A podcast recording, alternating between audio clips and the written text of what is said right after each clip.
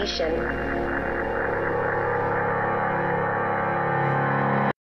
Hello, everybody, and welcome to the Red Hot Chili Prepper podcast. This is episode 31. I'm Suzanne Sherman. Jeff Johnson is do- joining me today. Today, we're going to talk about property rights and land ownership. Some concepts that can affect homesteaders in particular, in particular, those that want to live off the grid, including a discussion of uh, weighing the individual rights versus respecting or acknowledging collective needs. I was originally going to start this with an entirely different article, but the one that inspired that is really long, really heady, and that deserves a show in and of itself. We've got some things that uh, we're going to cover today that will be a great precursor to that discussion. So uh, bear with us, and this is going to be part of a series on this topic. Before we get rolling, want to remind you we broadcast live both shows from facebook.com, Suzanne Sherman's The Wasatch Report radio show, the Red Hot Chili Prepper page. We don't broadcast live from there, but that's if you want to follow this show exclusively and ignore the politics. If you're interested in our politics, check out the Wasatch Report radio show also on Facebook. If you're not joining us for the live presentation, live stream, Anchor FM. If you go there, you can springboard to at least seven other platforms that are covering the show. And you can support the show for as little as 99 cents a month from Anchor directly. You can also support us by going to my website, suzannecsherman.com. Articles published by the 10th Amendment Center, the American Conservative, the Abbeville Institute are there on the page. Suzanne's articles, blogs concerning current events as well as preparedness, homesteading, self reliance, lifestyle, also there. And we have a, a suggested reading page that will give you some Amazon affiliate links. That's another way you can support us by purchasing the reading material on that page, and we get some some money thrown at us from Amazon. And it doesn't cost you any more to support us by getting something you wanted anyway. Speaking of reading, the Lost Frontier Handbook will be available in print this month. I'm really excited to say, and I have written an additional chapter to um, the ebook that was already out and that's going to be about chickens and backyard birds. So I think you'll enjoy that immensely. I had a lot of fun writing it. As I said, the printed copy is out. If you've already ordered the ebook version, all you will need to do is pay for shipping. Speaking of land, I just also recorded, or I'm about to record, I should say, a promo video about how to acquire free land, and there's a chapter dedicated that to that in the Lost Frontier Handbook. So please consider ordering that book. Learn the ways of the pioneers. It is your ultimate guide or self reliance. Jeff, how are you doing today? I'm doing pretty well. It's a day off, so it's always good. So, um, uh, well, let's just get right to it. I, I don't have anything to say at this point. I'm, I'm actually, I'm, very, I'm just very, very boring today. I don't know why. I, I'm actually, I'll tell you right now, I, I am a little groggy. You could tell by my intro that I completely bumbled, but my neighbors are pretty much wild animals. The human neighbors are about a half a mile away.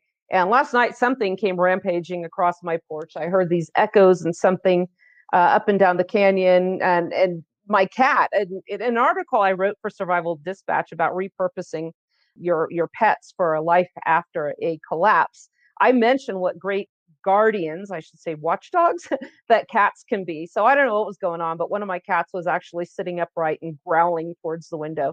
So, but we'll power through. I had some coffee and we'll do this you know one of the concepts we the questions we see is do you actually own your land jeff you uh, and we know the answer we know that we're really just renting it and this is what i tell them when i go into the um, office of the the tax collector here in Coalville when i have to go and pay my fees to the summit county sandinistas i walk in i say i'm here to pay my annual rent on my land which as we know yeah. is property I, taxes i always put on mine and i always post a picture of it and because i just i'm proving to everyone i do what I say I'm doing. I put on my check right on the memo. I put the year and the uh, the words my tax extortion payment. And because that's what it is, they're extorting me to live on my land. So, I mean, I hate to get political. This is not a political show, but it, really, when it comes down to it, you don't own your land. Uh, they will take it away from you if you don't pay the extortion demand. That's well, simple. a lot, a lot of homesteaders, a lot of homesteaders and people that are self-reliant do value their property and their property rights. Jeff Biggs is commenting Bigfoot. Now I'll tell you this: I know this is out here in the Utah hinterlands, the Wasatch Back and the Uintas, and I know people who personally attest to the fact that they have seen them and heard them. But that's a topic for another show. There's some weird stuff going out in Utah. Phil, you also know we've talked about skinwalkers before and a Skinwalker Ranch out in your neck of the woods. But let's get back to the uh, issue of land ownership. Jeff, you sent an article over my way that I really found interesting because this is also a recent article. And uh, this came out of Polk County, Georgia. This came from the freethoughtproject.com. Family has been kicked off their own property while trying to live sustainably. I've got a whole list of articles that we're going to cover for this in the next several shows, but let's just start with this one. It's really hard to focus on just one, but I'm going to make myself do it. There's no question that 2020 was one of the most difficult years in American history as the government shut down the economy. First of all, I love this article already is they're not blaming COVID, they're blaming these stinking okay, this is not the Wasatch Report. The government shut down the economy. I driving... a little. I know because this gets so frustrating. I get so frustrated over this. This article frustrates the heck out of me.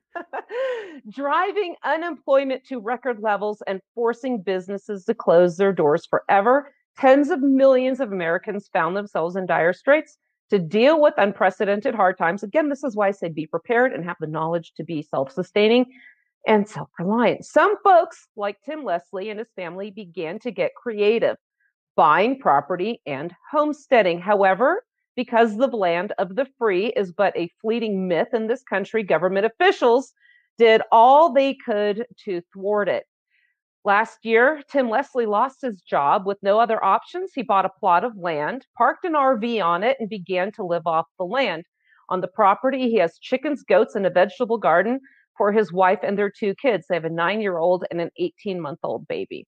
We plan on building our forever home here, growing old and giving it to our kids, he told a TV station lo- uh, locally. So after he lost his job, he took his life savings and his pension, his 401k, and bought property.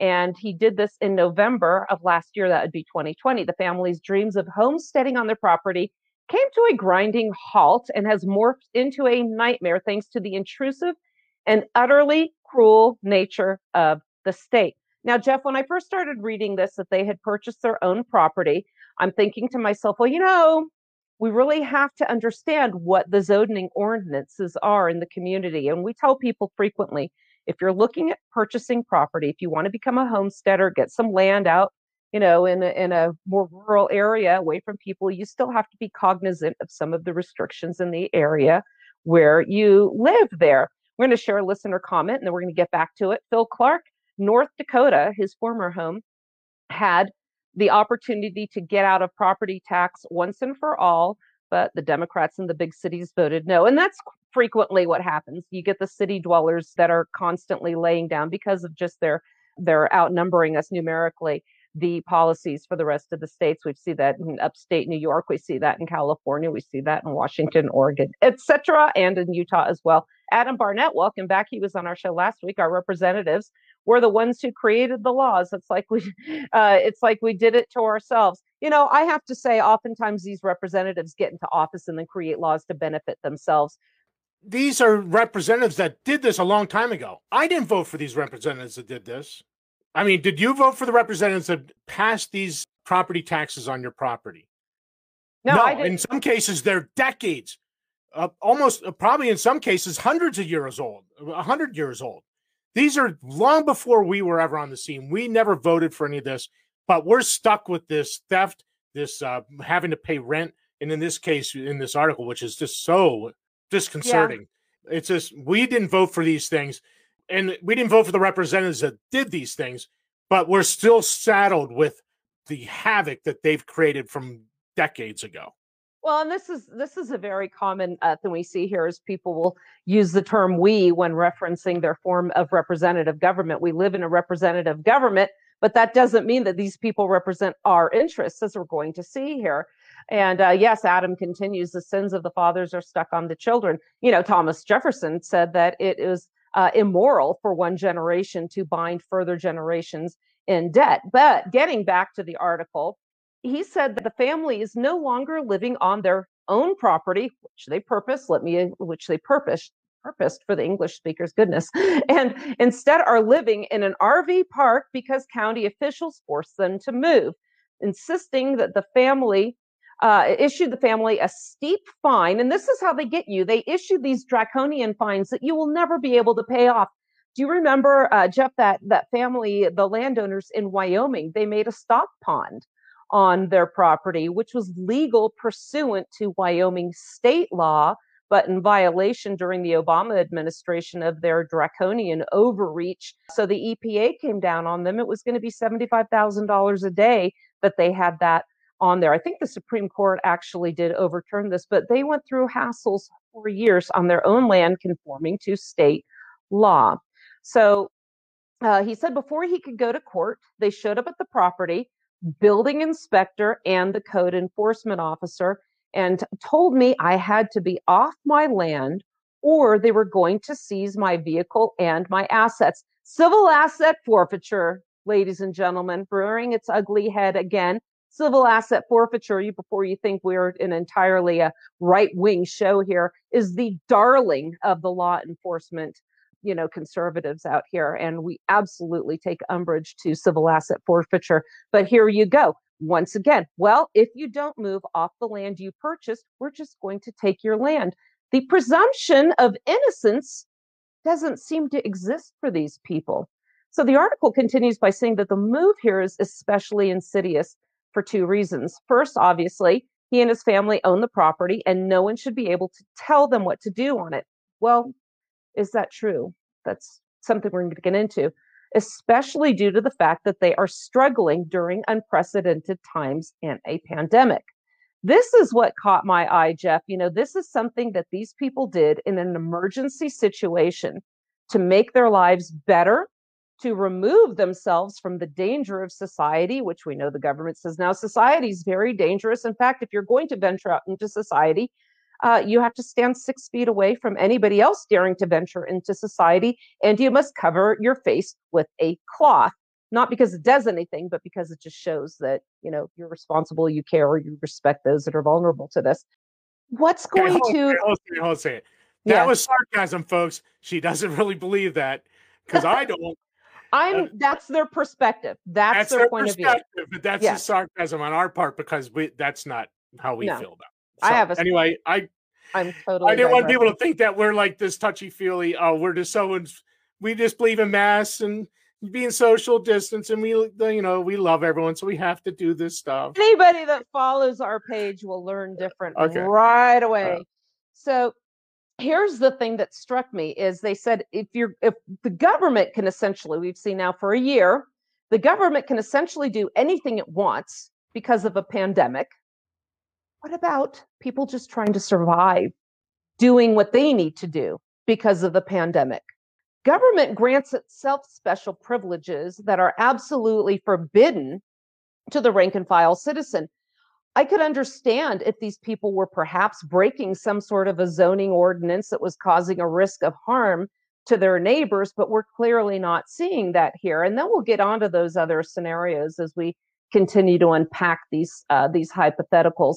So the second reason that they said that this is that this is insidious is that he checked. Remember, I said know your zoning ordinances, the codes before you buy property, especially for homesteading or if you want to raise dogs, that sort of thing. Actually, I'm going to write a note about that because there's something I want to mention about dogs. According to the interview he did on TV, he checked the community codes before he bought the land. And he showed them the section, the government agencies uh, representatives that showed up, that allows use for single family dwellings in an agricultural district. His home was in a designated agricultural district. Under that county's, this is Polk County, Georgia, definition for dwellings, it specifically includes manufactured homes, mobile homes, industrialized buildings, and recreational vehicle. Is a motorhome a recreational vehicle, Jeff? I believe so. I, am not quite sure. I mean, if yeah, you have a recreational vehicle that yeah, has I, I an it, engine in it, I have a recreational vehicle that doesn't. It's a it's a fifth wheel. But so I have a rec. I mean, yes, recreational vehicles are recreational vehicles. I mean, it's pretty. That's common language. I mean, it's not like it takes a brain surgeon to figure out what a recreational vehicle is. Recreational vehicles like motorhomes are frequently referred to as RVs. Coincidence? I think not. Here's another thing when I have to pay the crown for my annual sticker on my horseless carriage home, I asked why is this so expensive? I mean, the price value right now is commensurate with other vehicles I own. Why is it so much on this? In our county, I know I can't, I can't apply our county's justifications to Polk, but I would bet it would be something similar. Why am I paying so much for this for my RV? Oh, because you could use it as a dwelling if you wanted. How do you how do you counter that kind of asinine logic? RVs are allowed to be on the property. They don't seem to care. They still showed up. It showed that we couldn't have our animals here and be in our camper temporarily. So that's the reason we moved out. They were threatened with civil asset forfeiture if they complied with the law. Despite following the law, as already stated, the citation is for living in campers slash RV. This is exactly what was allowed under the law. We had a case. We had a, a case yesterday. We discussed on my other show, and one of the one of the um, aspects of this justice system that we have is a system of fundamental fairness. Due process implies that people know what's legal and what's not legal, what behaviors are prohibited, what are not. This gentleman, he checked this out before he did this with his family. But the county just decides they're going to make up the rules as they go along, which is something everybody should figure out is the case if you've been paying any attention at all to this last year. So his attorney is saying this is a question about property rights. Absolutely. Mr. Leslie owns the property on which he situated his camper, and as a result, he has the right to live there as long as he's not harming anybody through his use. There's absolutely nothing in this article to show that anybody was harmed or anybody even complained. When we get into an article on another show following this up, we're going to get into the um, excuse that the county official used in Los Angeles County in an outlying area there, saying, well, neighbors complained. Neighbors complained in an area where there were absolutely no neighbors other than jackrabbits and coyotes, according to people that live there. But getting back to the present story, you would think that the media coverage on the case, coupled with the egregious nature of kicking a family off their own property for trying to survive a pandemic, would make officials rethink their move. This is what we discussed on the Wasatch Report yesterday when we had a guest on who was arrested for taking her children into a park that was closed due to uh, COVID considerations. You would think that possibly the media and the public public opinion would be on their side, but that certainly isn't the case. So, according to the TV interviewers, the county manager, the police chief, and the county commission chair all refused to comment on the case. But here, the Polk County Police Chief, Kenny Dodd, had no problem standing behind the move. In an email to the news station, Dodd cited several codes for kicking the family off their own property, extorting them, and threatening to steal their property. According to the interviewer, one of them states temporary buildings and trailers shall not be allowed in any district except when utilized for construction site contracting work. Well, also, these people were in the process of building their home.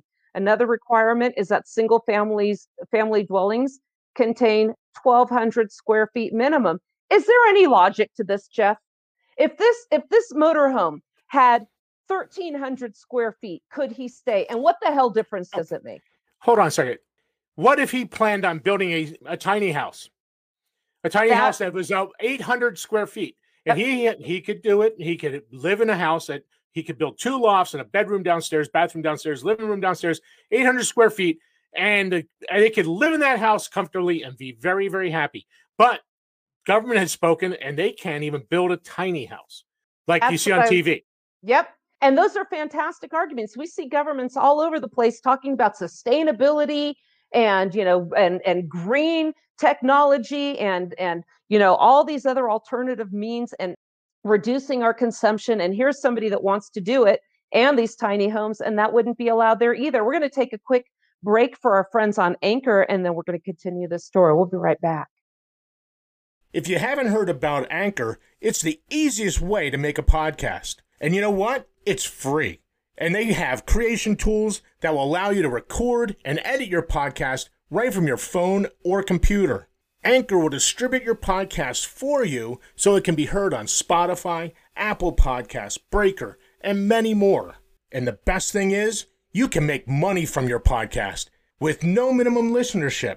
It's everything you need to make a podcast in one place. Download the free Anchor app or go to anchor.fm to get started. All right, everybody, this is the Red Hot Chili Prepper, and we're talking about an incident out in Polk County, Georgia, where a family has been kicked off their land for having the unmitigated gall of putting in a recreational vehicle, a motorhome, on their property while they were building the homestead. Uh, they were struggling as a result to the draconian measures of COVID and losing their job. The husband purchased property and, well, husband and wife, let's just say that, and moved their family to this piece of land, put up their motorhome, started to have their life there until the government showed up and said, not so fast. Where we left off was the police were, were of course, justifying their actions, saying that temporary buildings, trailers are not allowed, although the zoning ordinances, when the uh, property owner did his research, said that he could have a recreational ve- vehicle because it it's considered a dwelling. So the the police chief reference section 700.03, which lists the purpose of the code to include, here we go, aesthetic values of land and property.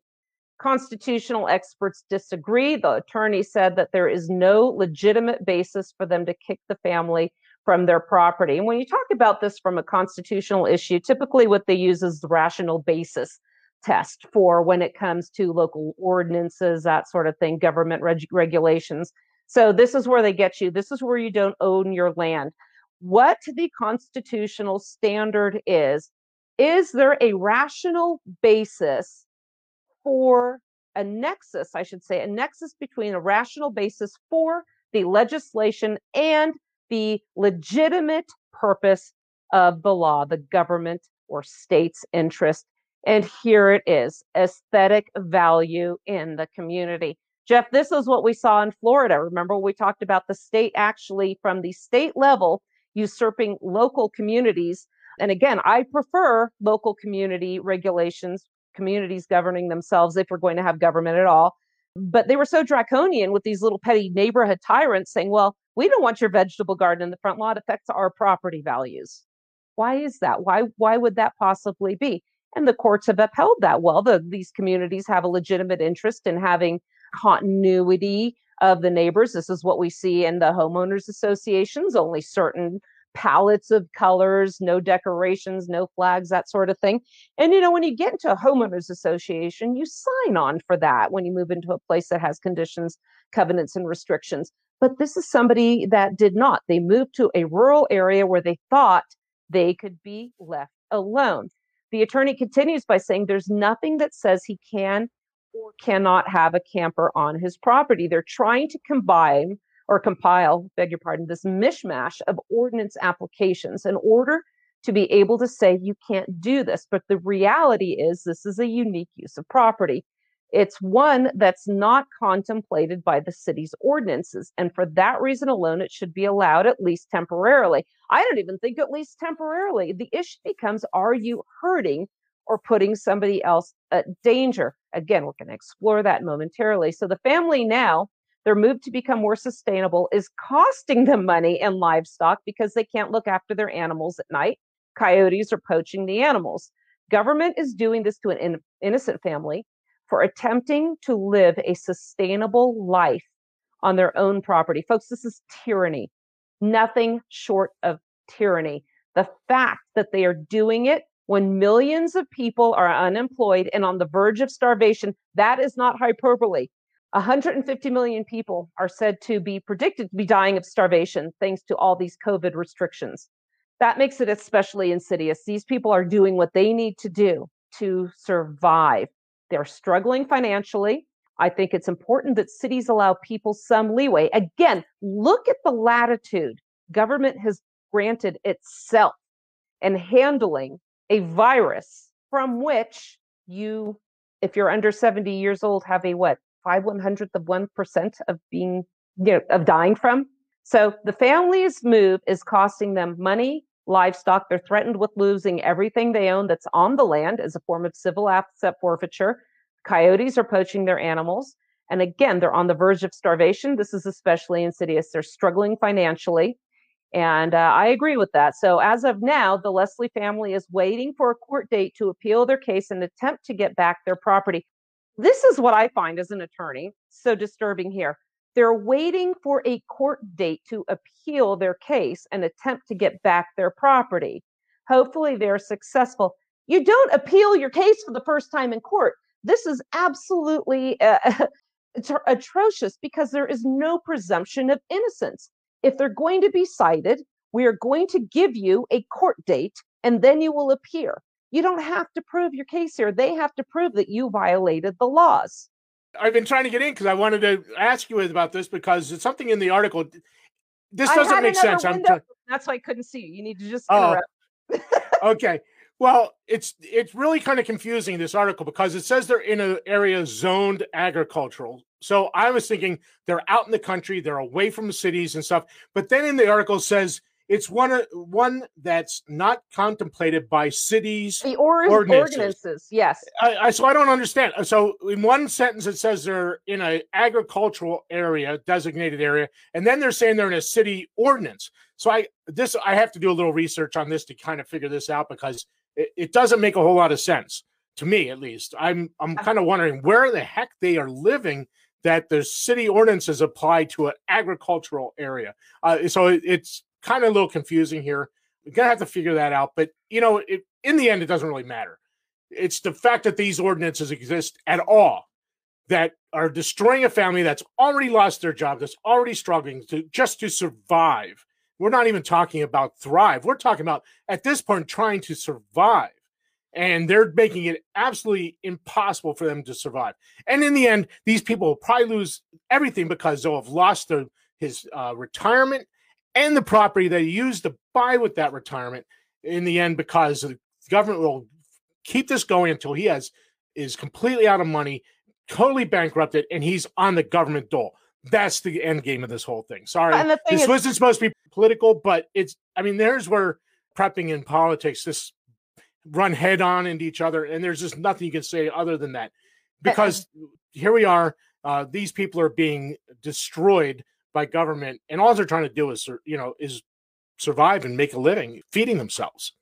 The thing that's so frustrating too is I'm gonna I got to raise two points here the people the, not only now do they have to divert funds that they could have used for their own livelihood to their attorneys but they also get to pay for the attorneys that are prosecuting them and persecute persecuting them the county employees through their own tax dollars. That's the problem people. We are forced through our tax dollars to fund the very entity that reigns over us with their tyranny. The other thing is also you know when we think of city ordinances we're not just thinking cities like Chicago or Philadelphia, these big cities, oftentimes we have these municipal entities, AKA cities, in outlying suburban or rural areas. And then those ordinances can, depending on where your property lies on a purely arbitrary, you know, geographical position on a map, you could or could not be subject to them. Go ahead. Now I can see you waving and I'll yeah. shut up. I couldn't on the other page.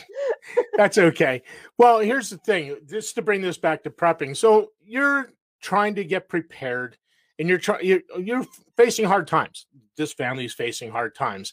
He's lost his job. He's trying to feed his family. He's trying to do the best he can for his family you're in a similar situation. You're trying to think about buying a piece of property somewhere and moving there and being sustainable and feeding your family. This show is about preparedness. Now we're introducing a problem for you that you're going to have to try to figure out in your area when you try to do this. You're going to have to go searching all the codes in your area just to find out if you can do what you want to do on your on the property you intend to buy. So we just made a lot of work for you. I'm sorry, but you really need to do this because uh, I'd hate to be reading this article about you in the future because you went to buy property and you found out that government was going to force you off your land because you weren't doing what they demanded you do. Yeah, it's it's very frustrating. We're going to take a, another quick break for our musical sponsor, Roxanne, and uh, we will be back in just a moment.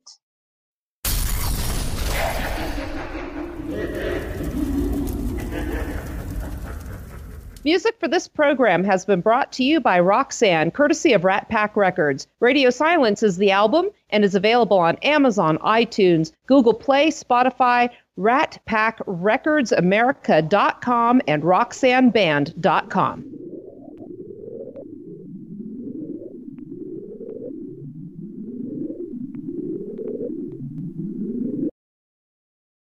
All right, everybody. I'm Suzanne Sherman. This is the Red Hot Chili Prepper podcast. Jeff Johnson and our um, cyber studio audience are having a great discussion here on property rights, land ownership.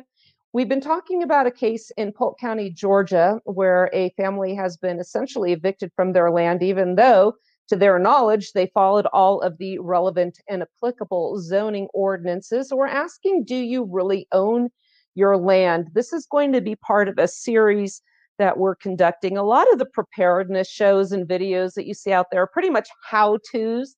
I like to wax philosophical a lot, and we're going to be doing this on property ownership. I really don't see a lot of the homestead pages cover this topic. And, you know, necessary to this topic is a consideration of your individual rights as a property owner versus the collective interest and the greater good, and whether or not your individual rights as a property owner can have an adverse impact on people in your community too. And this ties into the other article. We're going to include two of them in today's dis- discussion of the importance of being, I guess you could say, a homestead ambassador. How can homesteaders actually reach out and uh, instill some goodwill in their community? Now, up where I live in the mountains, it's not a big deal.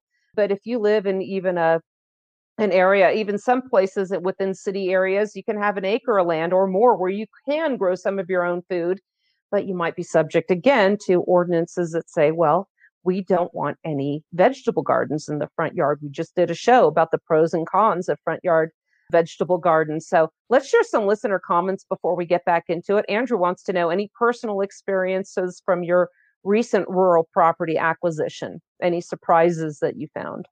Not really. I already went in knowing a lot of it because uh, I have friends. I bought the property directly adjacent to my friend's property. And so they went through a lot of this stuff. They had diff- they had difficulties at the very beginning uh, with the township. It, it was there's a lot. It's a long story and not really worth getting into, but they had their issues early on. Once they overcame those issues, it became very easy. The zoning stuff is is pretty easy to get around up in in Maine in that section in that area. So no, I really haven't had any surprises. There are there are certain things that are really they're really um they're anal about, and other things they just don't care about. And also, to my experience, that this is an off the grid property. There is no electric back in there. They have no, I mean, it is back off where there's no electric. So it's it's an off grid. So they just it's not so much on the radar. So that helps there as well. So if you're looking for a property, you might want to consider finding a piece of property somewhere that's completely off grid. You'll have to have solar and, or and wind or whatever to have electric, but in the end, it may be easier on you because you're really, really off the radar. They really just don't. I mean, it's not as big a deal. So, at least in my part of Maine where I bought property. Uh, Phil has a good comment too. It's the farthest one down. The government in many places has said you cannot put in septic systems. They can kill your options, as far as I understand. All outhouses and composting toilets are illegal in Utah. That's what I'm going to go buy. hey, hey, Phil, hey, come join me up in Maine. I have. I'm going to have to get this spring. I'm going to get a septic plan done by the county. So, I mean, come on out there. Hey, there is a little bit of freedom there in the Northeast. Not much, but you know, it's a little bit better than that. I mean, I can at least have a septic system. Let me tell you something else. Uh, Summit County is now advertising ways to should I use the term seduce you, convince you to use if you have a wood stove, another alternative. Remember when I've been talking about the American Community Survey sent to us from our friends at the United States Census Bureau? They give you this community survey above and beyond the census that we get every 10 years. This comes out just whenever the heck they feel like it. I've had it sent to me now for several years. That is, look, don't take my word for it. Use whatever search engine you like, put in the query American Community Survey and you will see how intrusive these questions are, one of which are Do you own a wood stove? Now, in the People's Republic of California, you're not allo- allowed to burn wood if you have an alternative means, such as a furnace, of heating your home. If you have solar, you cannot burn wood.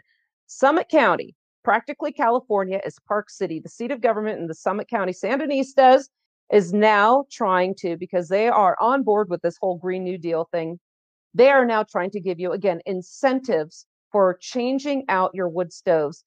Where do we go with this? They're asking nicely now. We're offering you incentives. But if you're one of those people that has a wood stove and you're stupid enough to tell them, eventually you're going to be outlawed and they're going to know where they can come and find these.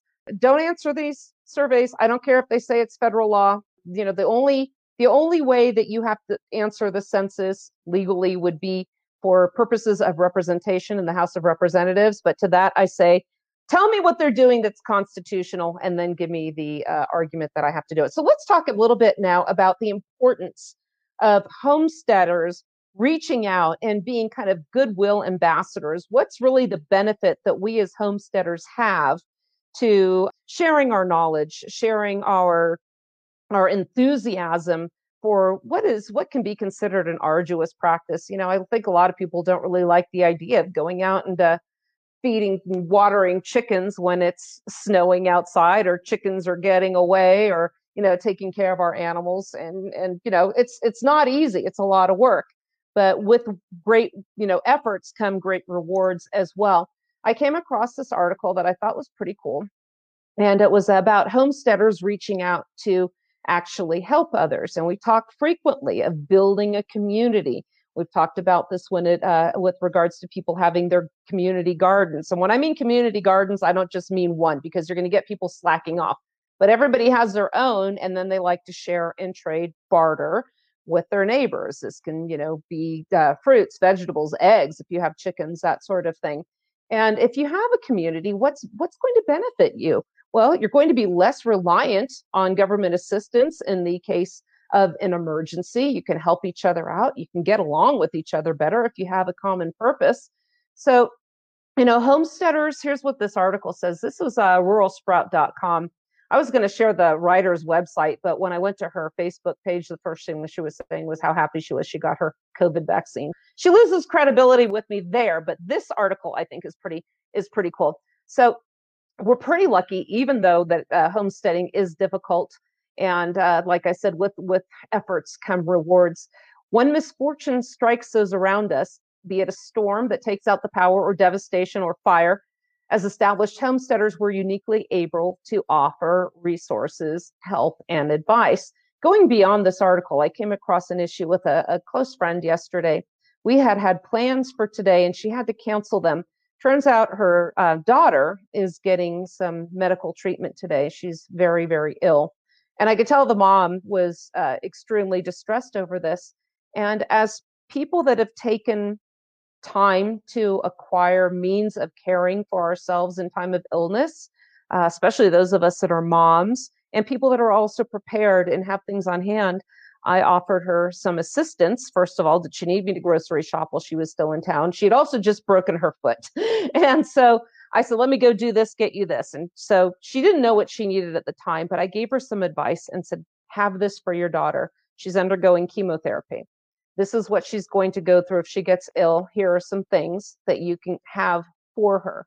I'm also going to bring her Saturday some eggs from my hens I'm going to bring her some elk stock. When I have had bouts of intestinal uh, flu or food poisoning, one of the first things I crave is again rehydration. And the elk stock I have found is something that my my sons always wanted also when they had been sick. So I'm going to bring that for her daughter as homesteaders, we can give some herbal remedies, some things that people can help. And, and, you know, when you have people appreciative of these efforts, guess what? When it comes time to these local tyrants in your community coming to pick on you, you're going to have allies. Maybe some of these people in the county government positions won't be supportive of these kind of efforts against you. You know, the fact that the police officer involved here and the police chief was defending what they were doing also raises the issue. The uh, lady we interviewed on our other show, she, when she was arrested in the public park for taking her children there to play, her husband was a police officer. So ask yourself now if you were in law enforcement, are you really going to be okay with doing this to people? We've seen for one year now draconian lockdowns, businesses being shut down, people being put out of business. What is the one thing, the one member of society that has made this possible? Phil, yes, we stock Pedialyte food storage for that reason. And that was the first thing I told her to get to. I said, okay, if you don't want me getting it for you today, get Pedialyte, have a little bit of baking soda if her stomach gets upset, have some ginger root. Ginger root, you want to just peel that, slice it, steep it in some water, slowly rehydrate her if she gets sick. But, you know, preppers just think about this stuff. We think about, you know, I mean, this poor mom is just trying to get her daughter through this. So, this is a way, getting back to this article, how people that homestead can do this. Some other offers they said, show up with a gift fresh eggs, homemade jam soup. I love to give those as gifts. Uh, people want to learn how to do that. That's a way of spreading knowledge. Help people if they want to start a garden, help them plant it, help them do some planting if you want. Uh, hopefully, these are people that can also, if they have a skill or trade, where they can help you out as well. But again, sharing the homesteading skills. I don't know, you could have a podcast about uh, homesteading. Imagine that. You could do videos showing people how to grow it and preserve it and again, working with your community, organizing gardens, uh, working where some people can grow certain fruits, vegetables, other do others. You know, our community, we've got a, a group of wilderness instructors. It's called the WISE Group, W I S E. My good friend Phil is in there. Tyler, who was on our show the other day, was as well. Find these groups where you can learn some skills there too. We're going to wrap up the show after we do one more break for our friends over at Anchor. We'll be right back. All right, everybody, we're going to be wrapping up the show here in the next few minutes. Um, this is the Red Hot Chili Prepper podcast. I'm Suzanne Sherman, Jeff Johnson as well. Phil Clark mentions everyone needs to learn their local wild edible and medicinal plants. Absolutely, especially out where I live. One of the assets here is there are many, many plants that you can uh, live from and forage. In fact, when Phil's been out at our place before, I said, Well, I don't think I have enough lettuce. I was going to make a salad. He said, We'll be right back. And a few of these guys went out and we had plenty of good eats for all of us. Speaking of which, the dandelions are going to be coming up very soon. We'll be doing a show on that. So, Jeff, what do you what are your thoughts on uh, some on a lot of this? I know I've been kind of running at the mouth today. Well, I have uh, out in my bookshelf. I have the Encyclopedia of Herbal Remedies. So there's there's all kinds of different things. Uh, that was one that I had heard about that was they said it was one of the best because it, it is a very big book it has all the regions of the the country and it has the different things that are for different problems so it, it's a good resource to have then i have also one that's on um, foraging in the forest and stuff for edibles so you can supplement your your diet with things that you know, i mean you can find uh, scallions and onions and all kinds of things you can find things that are you can use in place of potatoes. There's all manner of things that you can find in the in the forest to supplement supplement your diet. And it for the most part, it would probably be much more healthy than all these things that are coming from these big agri corporations around the world. So find these uh, resources and start to use them. I, I have to start learning these things. I just have I'm just my time is just so taken up. I just don't have time to be learning everything. So I'm going to have to find somebody that's going to help me and take me out and teach me things. My impression of corporate foods really changed after I saw the movie Food Inc. And the other movie I want to see is Kiss the Ground. I think that's with Woody Harrelson. I have not seen that. I want to do this again. But, you know, we were talking, our, our focus here has kind of been on people living in the outskirts away from the communities where I, I think it's very easy to make the argument that, look, if you're not hurting anybody, you really should be left to your own devices, just like this family out in Polk County, Georgia. But what happens if you live where you do have neighbors next door? I am uh, an anarchist by nature. I don't like overlords, but I also believe in personal responsibility. But we also have to admit that we live in a world where personal responsibility and common sense are really the exceptions rather than the rule. So let's say you uh, live either, I've lived in an apartment buildings, I have lived in townhomes, I have lived in close proximity to neighbors. Hate it, but it's what a lot of people do. So what's what's the alternative? Let's say you have a neighbor that says, you know what, I really want to live off grid. I'm going to hook up my own, you know, sort of generator or other way of wiring my house, and I don't want to do it the traditional way. And then you have a fire and your house burns down because of their mistake. So maybe there's a reason, maybe there's a reason for having these. I mean, we know that there are some benefits, but what we have to do is draw the line and stop the arbitrary and capricious and hurtful enforcement of these regulations, particularly in times when people are already struggling. Bobby Lynn, we cannot be off grid in Florida also without being fined or having your property condemned for at least a year during which you can't live on it. Well, I guess I'm not moving out there. I'm fairly sure that's correct, not 100% about the time span. And you know, here's the other thing. When I was when I sold my home in California to move out here, I called our power provider, PG&E, and said, "Yeah, I need to cut service." And they said, "Well, we're not going to let you cut your service until we need a um, until we get a forwarding mail address." I said, "Why? I'm all paid up." what they wanted to do was make sure that I wasn't just cutting off my power. They had to know that I was moving somewhere else. So you really don't have that option. And is it for a good reason? I would hate to know that I lost my home because my neighbor didn't know how to properly set themselves up for power because they wanted to be off grid. I guess what I'm trying to say is if you truly want to be independent, you have to take the risks and the inconvenience that be that come with being independent meaning you're not going to have a grocery store on the corner there's not going to be a starbucks right down the street i am a mile from my mailbox. I am 15 miles from a little tiny town. There are detriments there are hassles that come with this but i can also live in a manner where i am not putting anybody else at danger. So i think it's a little bit unrealistic to think that you can live in an urban environment or even with neighbors really, really close and uh, think you can do what you want because there comes a time when you are putting them at risk. Go ahead, Jeff. Yeah, that's one reason why I bought my property in Maine. It's the to go to a place where I can get away from civilization a bit while still being nearby. I can be in within about an hour I can be at Walmart and Lowe's and all the other big things, but I'm far enough away that I can live off grid. And for the most part, at this point in time, government doesn't get involved in me being self sustainable. I mean, there is going to be some challenges with this. Again, we talked about it last uh, a couple shows ago about, you know, it really kind of stinks to say it this way, but you may have to sell out your property where you live now and find a property somewhere else to live. If if your goal is to be self-sufficient and not being reliant on the grid and other people. Unfortunately, I hate to be the Debbie Downer on that, but you may have to move.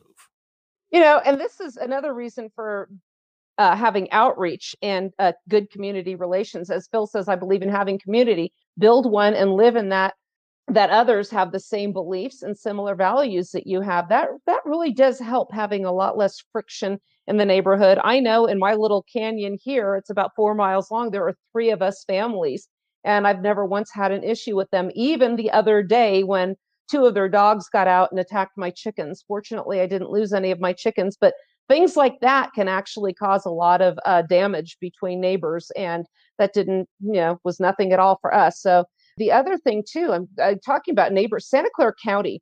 I had two and a half acres of land. I was in an agricultural area. I was allowed to have two dogs. I had three. Well, if I was going to have more than two dogs, I was supposed to go and get a private kennel license. One of the requirements was I was supposed to have my neighbor's approval. of having a kennel license. You know, I never sought their approval, I never sought the license, and nothing ever ever came of it. But again, you might be subject to your neighbor's approval if you want to do something. You always want your neighbors on your side. Petaluma.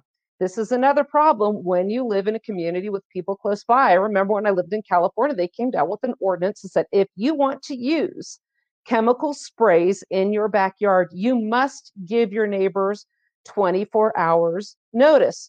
Do you own your land? Do you not? Or is your land use subject to the limitations of your neighbor's use of en- and enjoyment of their land? My neighbors would complain when we would drag the arena. I would I would water the arena first, but when they dragged their arena, that would be fine. The dust there didn't matter. They complained about the weeds in my field getting into their garden. I mean, you know, there are so many problems you can avoid by not having neighbors, I have to say. And we have the issue of function versus aesthetics for the English speakers that we covered earlier. And in that, with that case we talked about in Polk County, Georgia, they said the police were justifying their draconian behavior over an issue of aesthetics, not public safety. Shame on them. I'll want to follow that case up. Um, so I think uh, that's enough for for one day. I want to thank everybody for joining in, and uh, Jeff, really appreciate your help on this. I want to remind everybody, please go ahead. And I just want to remind people that so now my All American is in. So Suzanne and I are talking about it, and we're going to do a multi-part. We're going to do Facebook Live because it's going to it lends itself to being live, and we're going to do. Um, what's that? Cooking with Jeff. Well, it's going to be canning with Suzanne and Jeff. okay. Jeff. so anyway, we're going to be doing it soon. Uh, I'm not quite sure when. We haven't set a date. I, it's going to take a little bit because I need to get a few things around, and it has to be a time when we have a little bit of time to do multiple shows on uh, during the day. So it is coming, and I know Andrew is happy about it, and I'm sure there's others out there that'll be very happy to do it. I have never pressure canned once in my life. So this will be interesting, folks. So join us for that. You have something to look forward to now. Grab your balls. It's time to can. All right, everybody. This has been the Red Hot Chili Prepper Podcast. Thanks for listening.